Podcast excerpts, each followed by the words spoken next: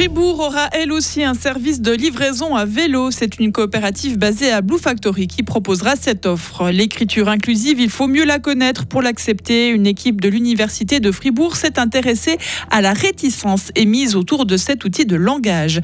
Et dans une demi-heure, on vous emmène en haut du Giblou pour visiter sa fameuse tour. Ce n'est pas pour rien qu'elle est à cet endroit précisément, vous l'entendrez. Et le soleil va faire son retour aujourd'hui. Il fera jusqu'à 20 degrés par chez nous. Beau temps et température de plus en plus agréable également ces prochains jours. Mercredi 30 août 2023, Frédéric Antonin, bonjour. Bonjour Mike, bonjour tout le monde.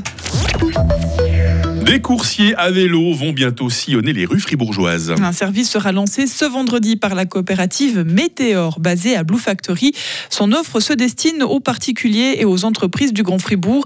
C'est une première car pour l'instant, la capitale cantonale ne compte aucune société de ce type.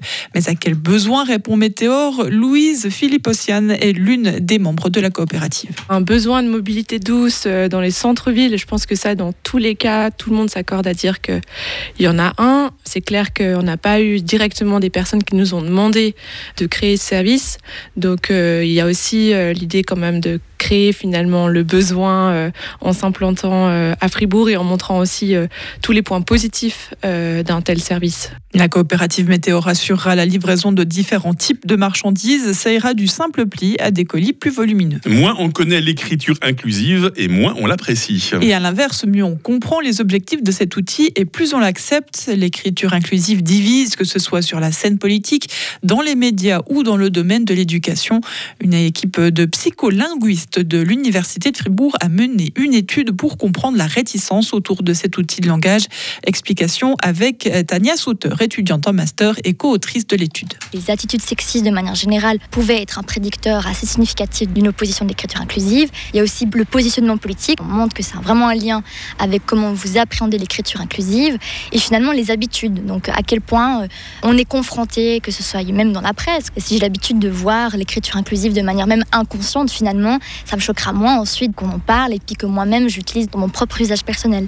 D'un point de vue euh, pragmatique, mais est-ce qu'on sait ce que c'est ou non? Est-ce qu'on a des connaissances? Parce que on en parle beaucoup, mais est-ce qu'on sait vraiment de quoi on parle? Et en l'occurrence, a priori, c'est pas toujours le cas. L'équipe de recherche préconise de sensibiliser la population à la pratique de l'écriture inclusive, que ce soit au niveau de l'éducation ou de la formation professionnelle. Une ferme, un marché bio et des poires à Botsy. ce sera le décor planté par la Semaine du goût qui fera son retour en ville de Fribourg du 14 au 24 septembre.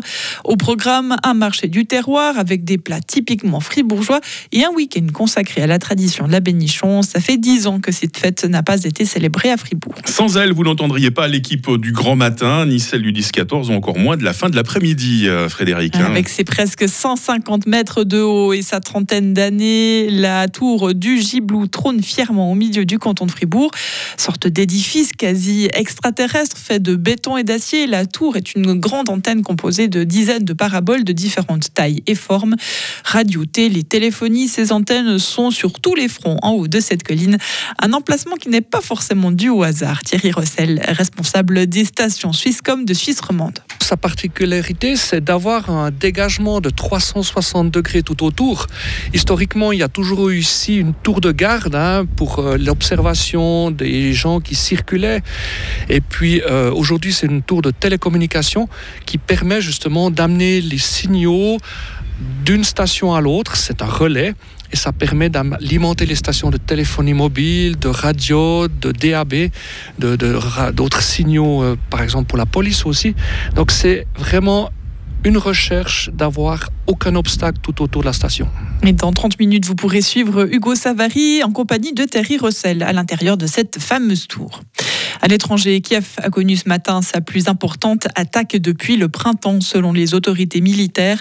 Deux personnes sont mortes à la suite d'une attaque de drones et de missiles la nuit dernière sur la capitale ukrainienne. Au total, plus de 20 cibles ennemies ont été détruites par la défense aérienne ukrainienne. Le feu qui dévaste depuis 11 jours le nord-est de la Grèce est désormais le plus grand incendie enregistré dans l'Union européenne, Frédéric. Oui, selon l'Observatoire européen Copernicus, il s'agit du plus gros feu de forêt d'un seul tenant depuis 2008. L'incendie a brûlé 81 000 hectares, dont une grande partie du parc national de Dadia, tué 20 personnes et provoqué un désastre écologique et économique. Au total, 475 pompiers, 100 véhicules, 6 avions et 4 hélicoptères sont mobilisés à Evros. Un autre département est lui aussi touché par les flammes. Et puis sachez que le président du Gabon, Ali Bongo, rempile pour un troisième mandat. Il a été réélu lors du scrutin de samedi avec 64% des voix, confirme l'autorité nationale matin. Son rival Albert Rondo Ossa n'a recueilli que 30% des voix.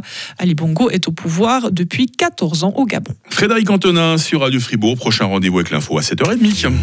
Retrouvez toute l'info sur frappe et frappe.ch. C'est l'heure de la météo, 7h06. La météo avec Frappe, votre média numérique régional.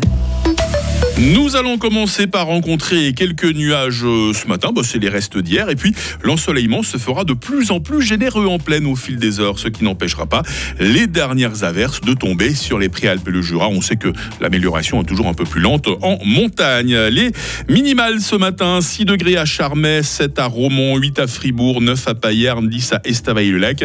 Les maximales dans quelques heures, 17 degrés tant à Bulle qu'à Châtel-Saint-Denis, 19 à Fribourg et 20 degrés à Payerne. Demain sera assez ensoleillé, surtout euh, sur le sud de la Romandie. Température minimale 12 degrés, maximale 22. Et puis la fin de la semaine s'annonce généralement ensoleillée. Il fera 25 degrés samedi, 26 degrés euh, dimanche. Bienvenue en ce milieu de semaine. Nous sommes mercredi 30 août aujourd'hui. Euh, Saint-Fiacre hein, pour ce 242e jour. Le soleil nous a fait coucou à 6h48. Il nous dira bonne nuit à 20h.